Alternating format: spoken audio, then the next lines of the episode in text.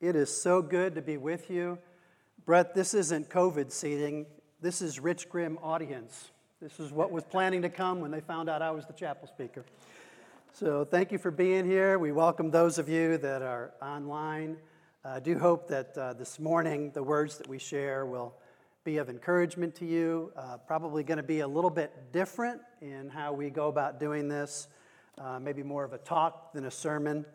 Uh, but it is an opportunity for me to share a little bit about my own story and then also maybe some encouraging words along the way. Before I do, this is not a subtle uh, reminder to mask up. This is on my laptop all the time, but I will remind you please continue to mask up. One of the opportunities that we have here is to serve on the COVID 19 response team, and we are doing our best to try to create the kind of environment where we all can be uh, healthy and enjoying a full semester together. And if you will continue to mask up in as many situations as you possibly can, that will really help us. So uh, let's do a zoom in for the online crowd. Uh, we definitely want to encourage everybody, our entire community, to mask up. Uh, today, um, would like to just share with you a little bit about, um, if you will, my uh, life hacks. So, um, what are my life hacks? Well, there's a passage of scripture I go to on a regular basis to encourage uh, me along uh, the way. I want to share with you a little bit about my background that will give you some context. And then I hope as we go into this passage, you'll have a little bit more understanding of who I am. So, as we look at this together, you're probably asking yourself, who is this guy now that is standing in front of you? Well, he was born in Chicago, Illinois March 23rd, 1960. Yep, I am really old, y'all.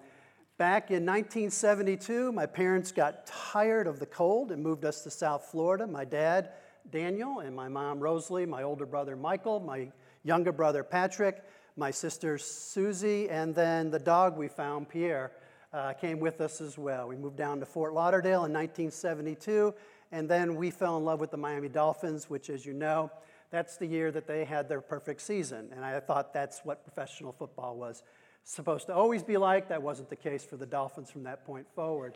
Raised Catholic, I went to St. Thomas Aquinas High School in Fort Lauderdale. Before getting to St. Thomas, um, I kind of wondered what my faith uh, was all about and went through a period of searching. But we were very, very, very, very, very faithful Catholics. And so I went to St. Thomas. Yay, Raiders. While there, as you can tell from this picture, I had a few issues. Some of those issues had to do with uh, substance abuse, sadly, but also I was a surf rat.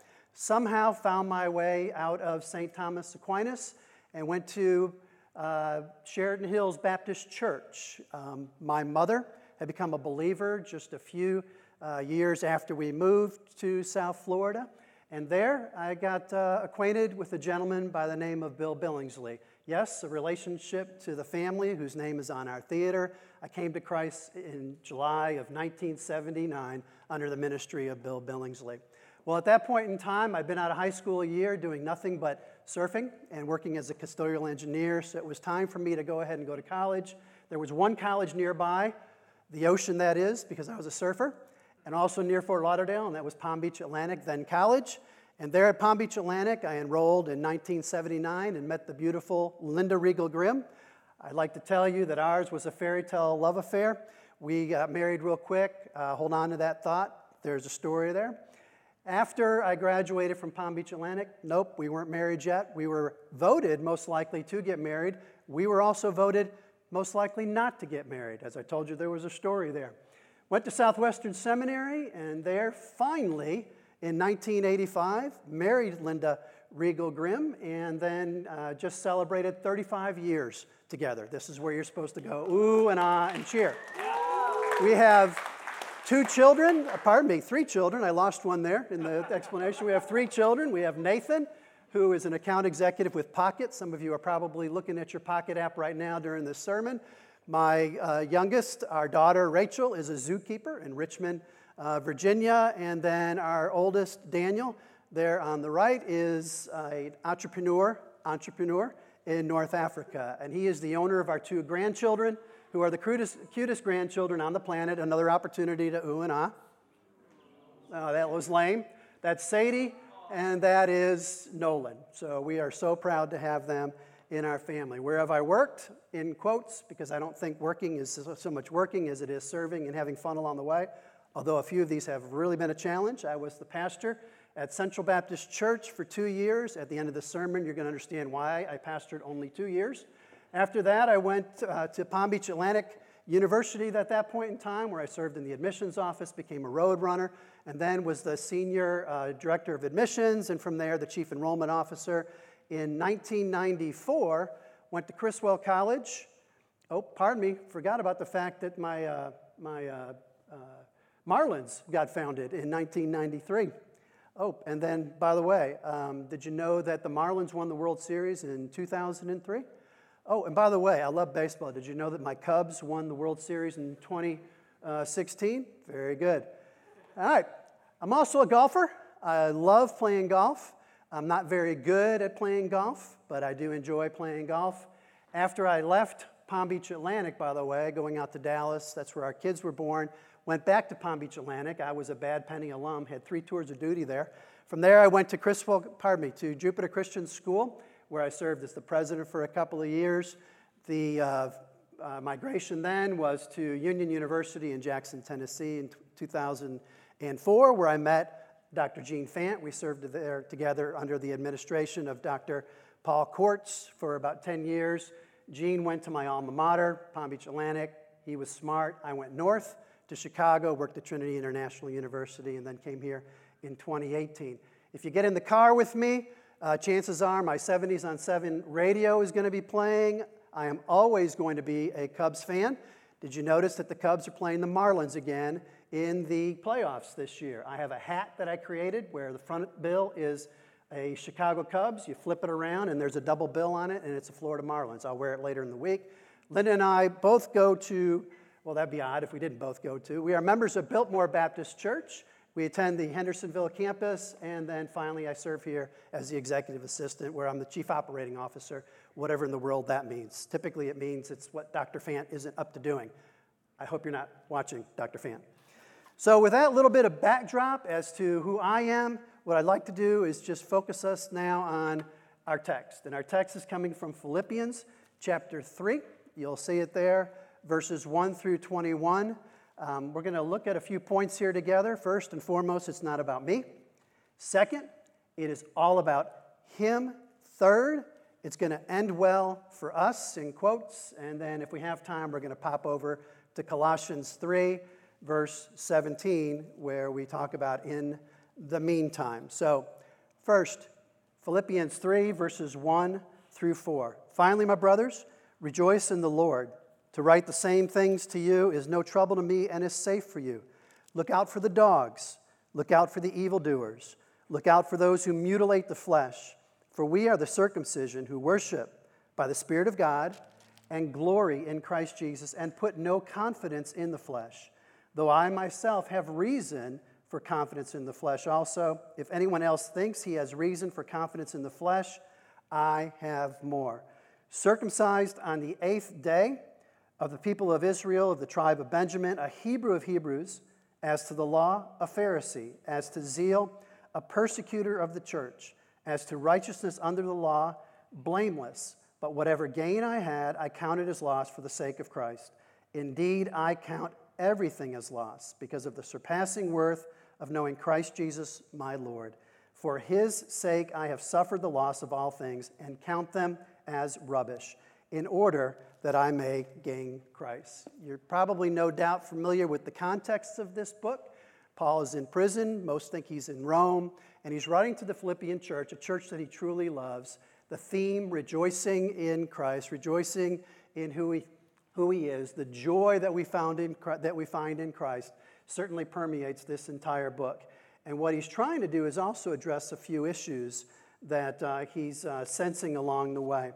And so, one of the things that I think he's having to discuss right off the bat is this idea that it's not about me. It truly is not about me. You guys, you get a bit of a bum rap.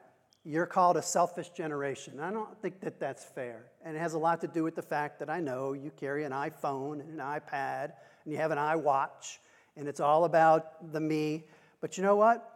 My generation, that baby boomer generation, I'm right at the tail end, we've kind of messed things up. And I think a lot of that has to do with the fact that ours has been a rather self centered approach to how we've gone about life. It's all uh, kind of circulating, if you will, uh, all around us. It's this idea, if you will, that we are individuals that um, matter the most.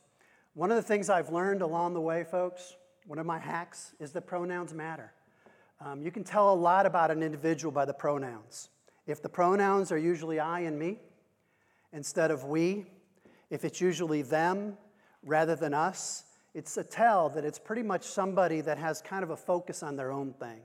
What I think we're going to see here as we look at this passage is that Paul is reminding us, even as it relates to the most critical of relationships, our relationship with Christ, it is not about us.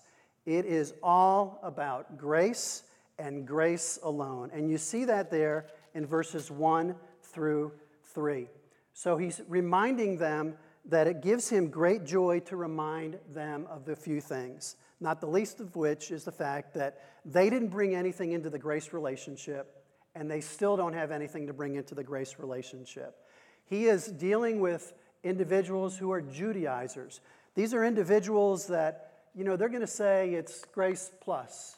It's grace plus a little bit more. Jewish believers who maintain that there's the adherence to the law is foundational. It's foundational still for salvation. And Paul's saying, no, that's not the case. They are in the back of his mind as he's going through this passage. Um, these Judaizers, he calls dogs. You see it there, he calls them dogs. Now, folks, don't have puppy videos in, your, in the back of your mind. These are not uh, tame, uh, cuddly uh, individuals. These folks are vicious. It's a pack, if you will.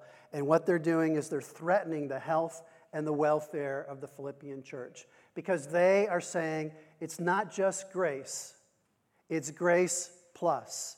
It's grace plus your effort. It's grace plus adherence to the law. It's grace plus. Folks, it never has been grace plus. Faith is what brings us into a relationship with Christ, and you could argue that even that isn't of us. It's grace that is the response, that is the response, not grace plus. So what Paul does, and it's pretty cool, man. I think Paul just does a great job here.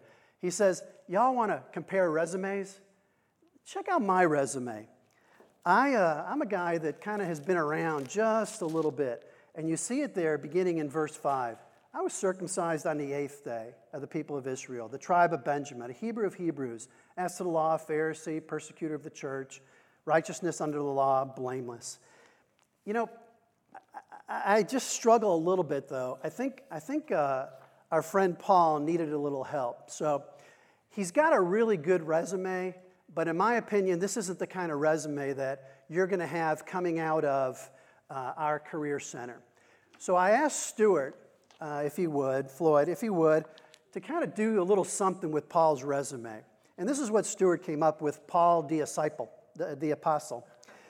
He said, um, first of all, that his career summary is he's a former trustee turned dedicated evangelist, teacher, and writer, served, saved by grace through faith, preacher of the gospel across the world, Jew of Jews. Very good. His education, Pharisee School of Jerusalem, from Jerusalem, Israel. Graduation, approximate uh, 33 AD. His honorary doctorate, of course, was in Old Testament studies. 60 to 70 AD, you see there in the greater Rome area, he was a prison minister at various prisons, worked alongside inmate populations to encourage and equip them to better share the gospel. Powerful and hymn singing services were led, diligently focused on writing and communicating with various church leaders throughout the day. In 58, pardon me, 48 to 57 AD, he was a missionary in North Africa. My son might have met him had he been around that day. Taught and preached on teachings of Christ Jesus to those of a Jewish lineage, frequent synagogue speaker, trained and encouraged young pastors, evangelized large groups. But I really like in 52 AD, according to Stuart's working with Paul the Apostle, he's a tent maker for Tents R Us, Corinth, Greece worked alongside Aquila to produce high quality handmade tents, provide excellent customer service. Of course, he was a Pharisee in various locations, actively persecuted the church, oversaw the stoning of Stephen, and deeply committed to stopping the spread of the gospel.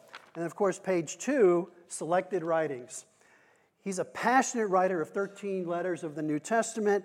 What Christians believe about Christ, that's Romans, Galatians, Ephesians, Colossians, church problems, 1 Corinthians, Christian life and community, Ephesians and Colossians, Paul's authority as an apostle, 2 Corinthians, Galatians, encouragement of young believers, Philippians, 1 Thessalonians, correction of false teachings, Galatians, Colossians, 2 Thessalonians, advice to individuals, 1st and 2nd Timothy, Titus, Philemon. You see his skill set there. His awards, Hebrew of Hebrews, Man of the Year. He's a who's who in uh, 40, uh, under 40 in the early church, and his Lifetime Achievement Award from the Greater Israel Baptist Association.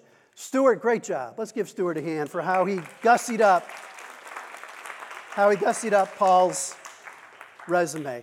But here's what Paul would say about his resume that it's this means nothing, absolutely nothing. He counts it according to what uh, he writes here in this passage. He counts it as a loss on the ledger. He uses an accounting term here. Paul has a lot of credits, if you will, on the credit side of the ledger. There's a lot that he can say that I brought into this relationship with Christ.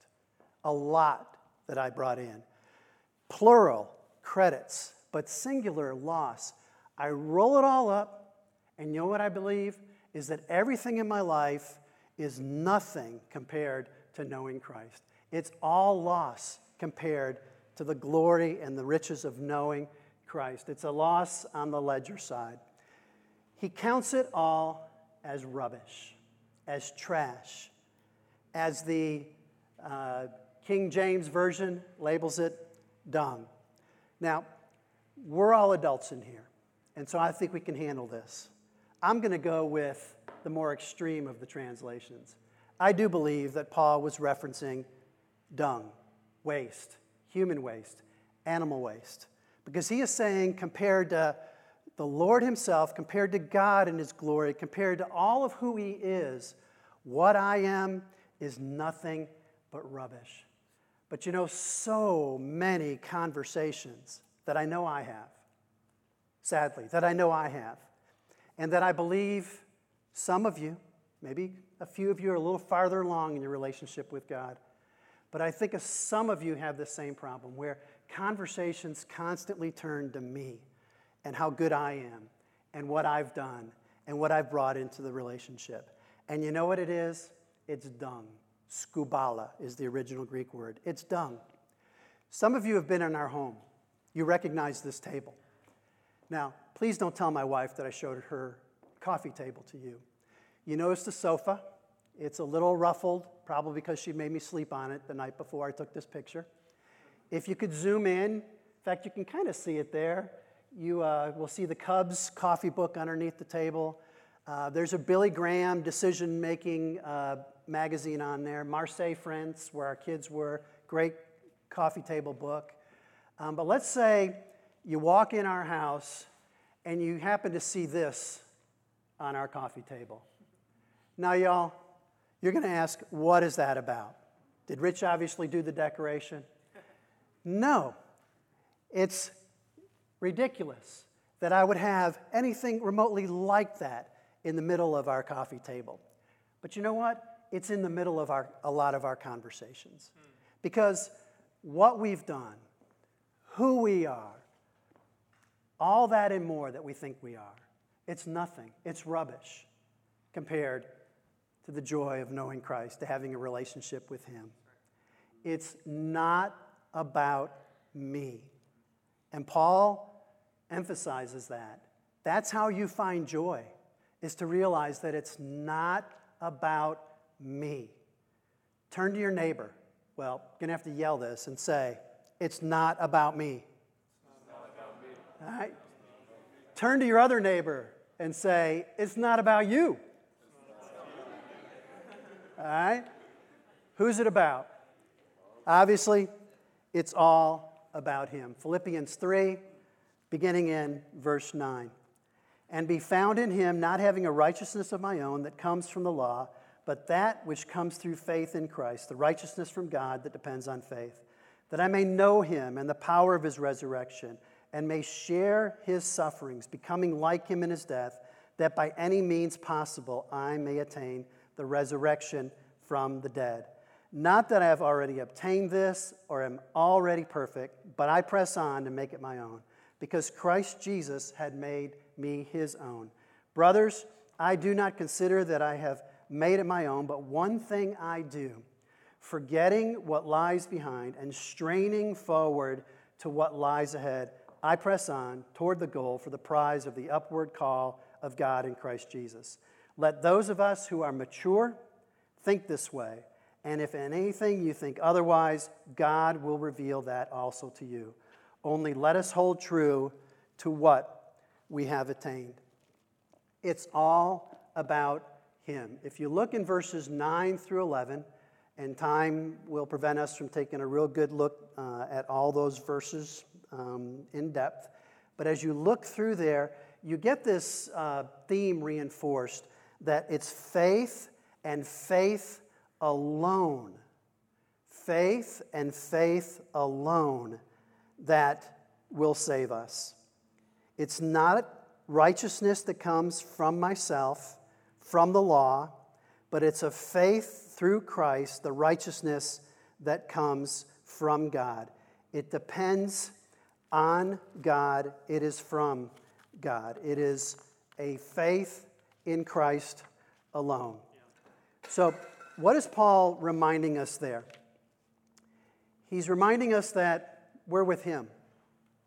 Hey, have you ever been walking around downtown Greenville with the rock star in the room, Jody Jennings?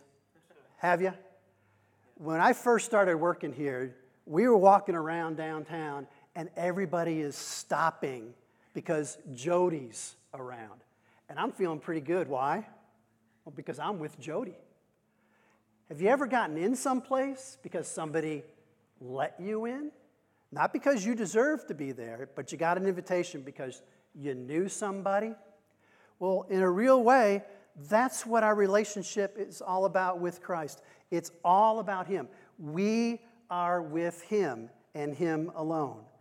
And so, what Paul reminds us to do here is to forget what is behind and then to uh, move or press on towards the prize that's in Christ. So, forgetting what is behind. What does it mean to forget what is behind? Well, I already told you, I'm, I'm getting on up there. And so uh, forgetting things is a bit of a problem. About six years ago, so much so that I went to a neurologist.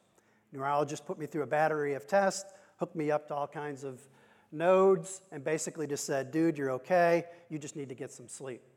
And he gave me some stuff, and boy, did I sleep. Your brain has to go to sleep, has to recharge, and I found that that was affecting my memory. Well, as you get older, you do tend to forget things. But one thing I will never forget is something that was behind me as a five year old. Have you ever had these experiences, y'all, where there's just something behind you that creeped you out? I was five. I was walking home from G. Stanley Hall High School with my brother when all of a sudden this beast of a dog came running out after us. And I mean to tell you, I tore up that hill to 672 Terry Road as quick as I possibly can. All the while, my brother is yelling, Rich, stop, Rich, stop, Rich, stop. As I go in that house, I'm all panicked, and my mom is asking me what's going on, and my brother comes in just laughing. That mammoth dog was a tiny little thing, and what I was sure was that dog biting me all the way home were the burrs that were in the grass that I ran through that had gotten onto my socks. But I was panicked. I thought to myself, I'm not looking to see what's behind me. I'm just going home to see my mother. Well, Paul is saying to us, let's do that same thing. Let's forget what is behind. You know, we do like looking in the rearview mirror. You ever notice that? We do. We do look like, uh, like looking back to see where we've been. I mean, nowadays on our cars, we get a rearview mirror, we get side view mirrors. That's not enough. Now we get cameras where we can see everything that's behind us. But, folks, you can't drive forward looking backward.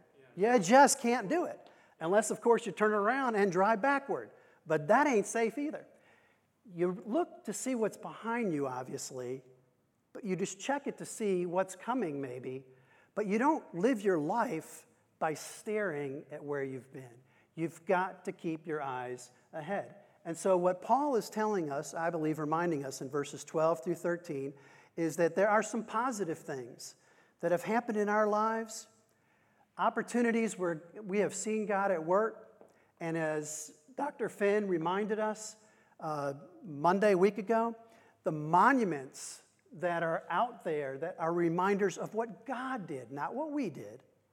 Most Old Testament monuments are not, those that are celebrated, anyways, are not about what man did. They are evidence of what God did, what God provided, how God protected, how God led. So there are lots of reasons to remember positive things. But if remembering those positive things cause us to slow down or become satisfied or to let uh, off the gas a little bit, then Paul's going to say, forget what's behind. But how about the negative? You know, as Paul is uh, talking um, in my mind, I'm hearing him, you know, talk about being a zealous individual, a persecutor of the church. When he was going over that part of his resume, do you think he was remembering that fondly? I don't think so. I think he was remembering Stephen's stoning and those cloaks that were being putting at his feet because he was the one who had orchestrated that. I think he was remembering some of the things that in his own life, negative things, that even those need to be put behind. Some of you are dealing with some stuff in this room. Listen, get help. There are people that want to help you, there are issues that need to be addressed. But today's a new day. Yeah. Forget what is behind, yeah. leave it behind. Instead, you need to press forward. Christ is our prize and He's our standard, and we need to press in on Him. So, if we are trying our best to uh, move forward in our relationship, we look at this passage, verse uh, 14. We look at this passage that says, I press on toward the goal for the prize of the upward call of God in Christ Jesus. Let those of you who are mature think this way, and if anything you think otherwise, God will reveal that to you also. All right, so I press on toward the goal for the prize of the upward call of God in Christ Jesus. When I read that passage, it does remind me, and probably reminds many of you, of Hebrews chapter 12, verses 1 through 2. And the ESV is the version that I've been reading from. Let's read it there first. Therefore, since we are surrounded by so great a cloud of witnesses, let us lay aside every weight and sin which clings so closely. Let us run with endurance the race that is set before us, looking to Jesus, the founder, perfecter of our faith, who for the joy that was set before him endured the cross, despising the shame, and is seated at the right hand of the throne of God. Every now and again, it's nice to check out the message. Let's see what the message has, how it translates that, that verse, those verses. Do you see what this means? all these pioneers who blazed the way, all these veterans cheering us on, it means we better get on with it. We better strip down, start running, and never quit. No extra spiritual fat, no parasitic sin. Keep your eyes on Jesus, who both began and finished his, this race we're in. Study how he did it, because he never lost sight of where he was headed. That exhilarating finish in and with God. He could put up with anything along the way cross, shame, whatever. And now he's there in the place of honor, right alongside God. Consider him as our prize, as our standard, and let's do our best to finish well. We, unfortunately, are becoming more and more aware of individuals who just are not finishing well in our midst. And it's such a tragedy. But the reality is, it could be us if we don't have the kind of uh, focus, I wondered about putting up a picture of a marathon runner because, after all, this isn't a sprint, it's a marathon. But I so like the imagery of all in, pressing, engaged, fully committed to what we're doing in terms of our relationship with God. That is where we're supposed to be. If we will uh, do all that we can to focus on Him uh, our end, our, we, will, we will truly finish well. Our end will, be well, will go well for us. And what is our end? It will end well for us. What is our end? Philippians 3, verses 17 through 19, and then on to 21. Brothers, join in imitating me. Keep your eyes on those who walk according to the example you have in us. For many of whom I have often told you, and now tell you, even with tears, walk as enemies of the cross of Christ. Their end is destruction, their God is their belly, and they glory in their shame, and their minds are set on earthly things.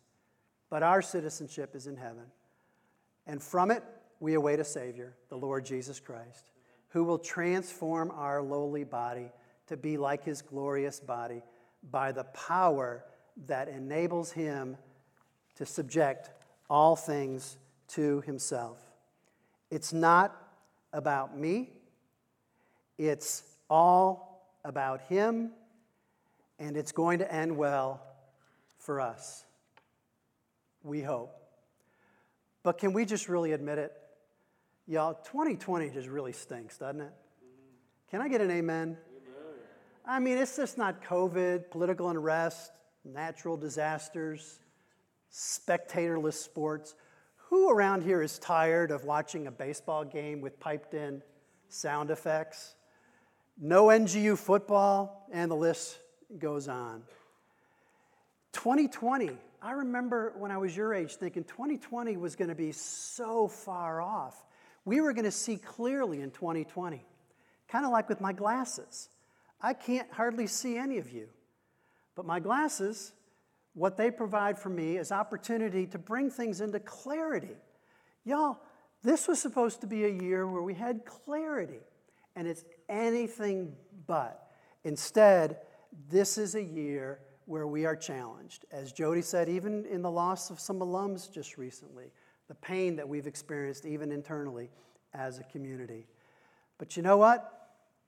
We're told in verses 17 to 19 that through it all, continue to work worthy of uh, your relationship with Christ and walk in a way where you're worthy, where I'm worthy, where we're worthy of imitation. Look at verse 17 through 19 again.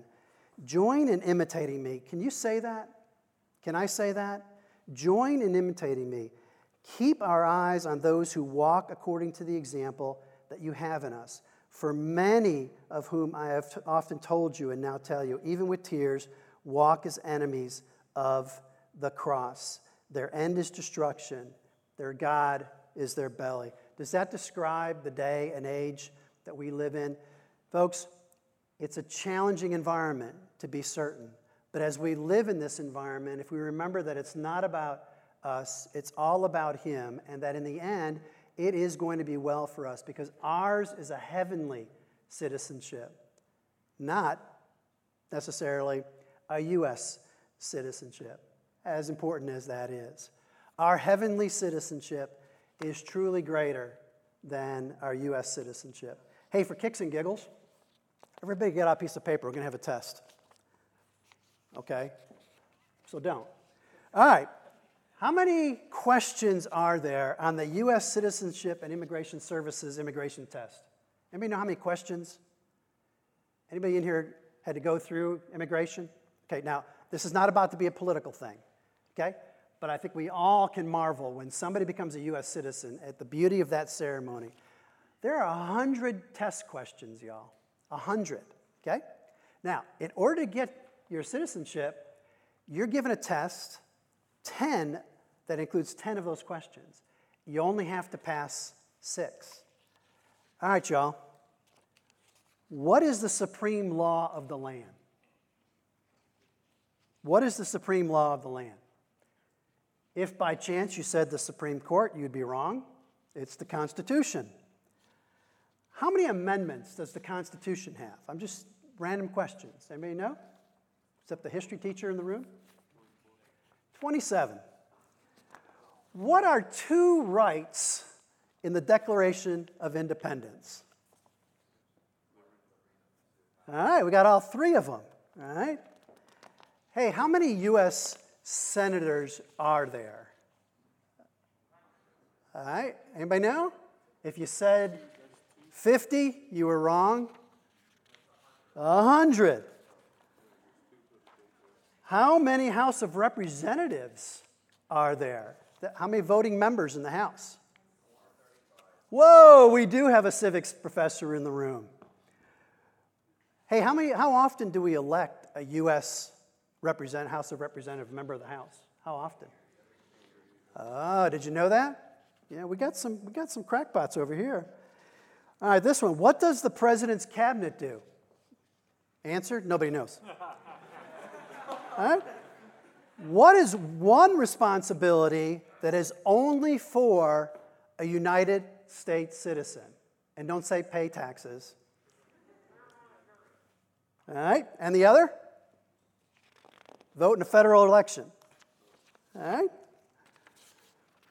And then the last one. When was the U.S. Constitution written? All right. I'm not sure we got 60% there. 1787.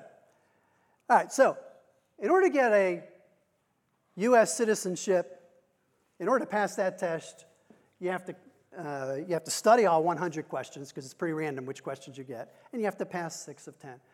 Folks, as we get into heaven, there's only one question that's going to be asked of us.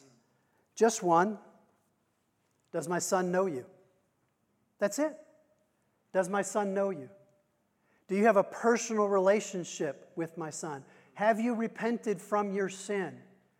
Is he your Lord and your Savior? Are you with us? Why is us in quotes? Because not everybody in this room can say yes to that question. Not everybody who's listening online can say yes to this question. If you are answering that question in a way that brings you to a point where you realize, I do not know the Lord Jesus is my Lord and Savior, this can be that day. Yeah. You first have to acknowledge that it's not about you. You have to acknowledge that indeed it is all about Him. And then it will end well for you those of us who know Christ, we're as disturbed by the nightly news as anybody. Our hearts break as much as anybody's when we see injustice, when we see pain, when we see death, when we see atrocity. We feel that, maybe more so. We feel that. But you know, we also know that a day is coming when our Savior will return and glory will come and we will be face to face with Him. Yeah. And our citizenship, our passport, will be stamped and ours will be a heavenly reward. We know that if we know Christ. But in the meantime, in the meantime, what do we do? If we realize that it's not all about us, it's only about Him, and in the end, that it will be well for us, what do we do? Do we just sit back? Do we just enjoy the ride? Do we do whatever we want to do? That's actually an issue that Paul was dealing with in the, in the end of chapter uh, 3. Those are just saying it really doesn't matter what you do. Well, it does. It does matter what we do. Remember, we're to walk in a way that others see us and want to imitate us. It does matter what we do, what we're saying, how we're spending our free time. It does matter. So, what do we do in the meantime? Well, let's pop over to Colossians chapter 3, verse 17. We're not just going to sit around. Whatever we do, in word or deed, we're going to do everything in the name of the Lord Jesus Christ. We're going to give thanks to God the Father through him. That is our goal. That is our desire. That everything that we do brings honor and glory to him. The papers we turn in. Okay, now I have started preaching. The papers that we turn in. Do those reflect our love for, our commitment to our desire to do all things for His honor, for His glory. Everything, word or deed, the relationships that we have, the things that we do, do everything in the name of the Lord Jesus Christ, giving thanks to God the Father through Him. We're going to close our chapel service in a bit of a different fashion, we're going to go ahead and just listen to a music uh, video from Casting Crowns, Only Jesus. What I'm going to ask you to do is just as you're listening to this video, as you're watching this video, just reflect on your own walk with Christ.